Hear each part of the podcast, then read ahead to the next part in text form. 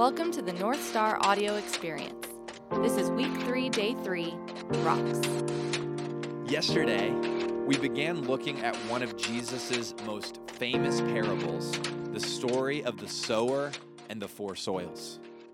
To recap, a farmer scatters seeds on four different kinds of soil on a hard path, on rocky ground, among thorns, and in good dirt. Each location yields different results. Today, we discover what happens to the seed that falls onto the rocky ground. At first glance, the second soil appears to be the most fruitful. Jesus said that the seed sprouted quickly. Unfortunately, the moment the sun beat down on the plant, it died. The soil was shallow, so the roots could not grow. Later, Jesus explained the parable to his disciples. And these are the ones sown on rocky ground, the ones who, when they hear the word, immediately receive it with joy.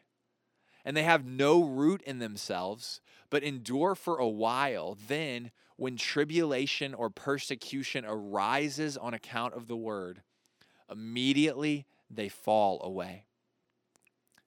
There will always be those who are excited about Jesus and desire to walk with him, but aren't prepared for the sacrifice required.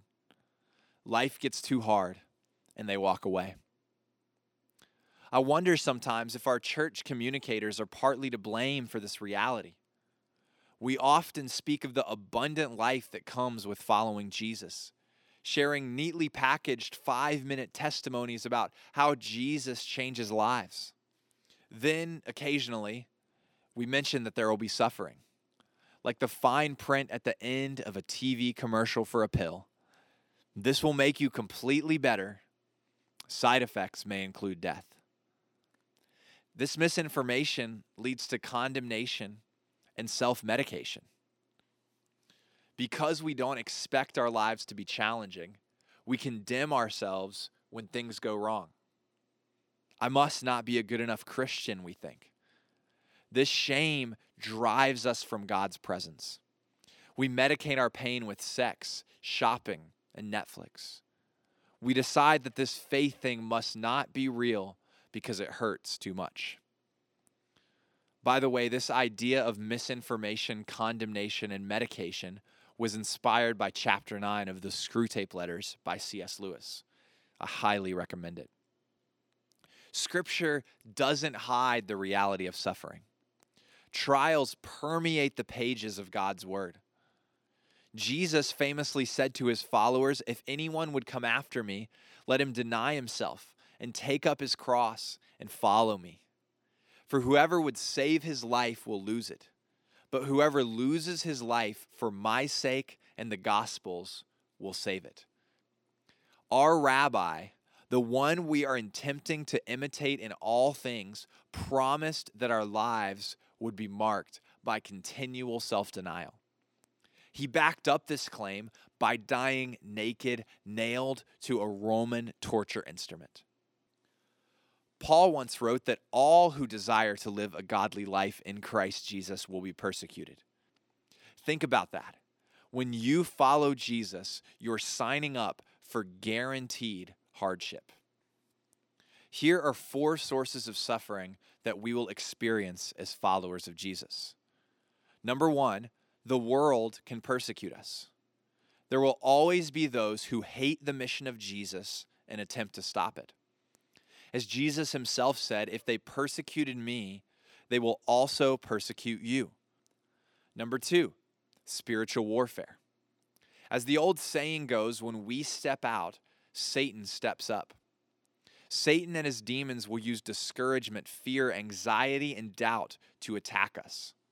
His ultimate goal is to steal, kill, and destroy. Number three, our sinful flesh causes suffering. Our battle for holiness is painful because sin entices us and feels good for a season. If it wasn't tempting, it wouldn't be called temptation. When we deny our ungodly desires, we wage war against ourselves. This is a form of suffering. And as Peter says, whoever has suffered in the flesh has ceased from sin. Number four, our broken world causes suffering. Creation is under a curse because of sin. Disease, disasters, and death were never part of God's original plan. Our world is full of sinful people who continually hurt each other. These realities will remain until Jesus establishes his kingdom in the new heavens and the new earth. Did you know that some people actually choose to be in pain? They dedicate precious hours toward causing their bodies to ache. They pay money to experience discomfort. I'm talking about anyone with a gym membership. We don't work out because we love to ache. We exercise because we understand the benefits produced by pain. Like the gym, our trials are full of potential. We find purpose in our pain through two unexpected blessings. Number one, God shapes us through trials. If you are reading this, I believe you want to grow to become more like Jesus. The good news is that God wants that too. He sees incredible potential in our lives. He wants to transform us and empower us for His kingdom. The unpleasant news is that God often uses trials to advance us toward our potential. This is why Paul says we rejoice in our sufferings, knowing that suffering produces endurance, and endurance produces character, and character produces hope, and hope does not put us to shame. Whether we like it or not, suffering is the path toward endurance, character, and hope. The second unexpected blessing of suffering is that God draws near during trials. Recently, my family went through one of the most traumatic experiences of our lives. There were tears, silence, and anguish. But during the pain, we experienced God's peace in a profound way. We encountered Him like we never had before. Have you ever experienced a you had to be there moment? Something powerful happens to you and you tell everyone, believing their lives will never be the same after they hear what you experience. But something terrible happens as you finish your story. When you look at their faces, you see blank stares. Your transcendent moment was meaningless to them. Oh, we say, I guess you had to be there. There are some things in our relationship with God that can only be learned through experience. We encounter God's comfort when we need his help. He becomes our refuge as we look for shelter. When anxiety shouts, his peace stills. Last week, we discovered that God calls us to be trees whose leaves do not wither. When we face trials, we can either weather the hardship or wilt because our roots are shallow. When we endure, Jesus shapes us into his image and draws near as our refuge. If you are suffering, keep moving forward. Keep reading. Keep showing up. Keep reaching out.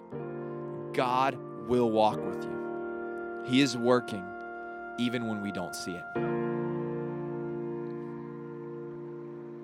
Thanks for listening to the North Star audio experience. To discover the next steps for today's content, go to mynorthstar.space slash week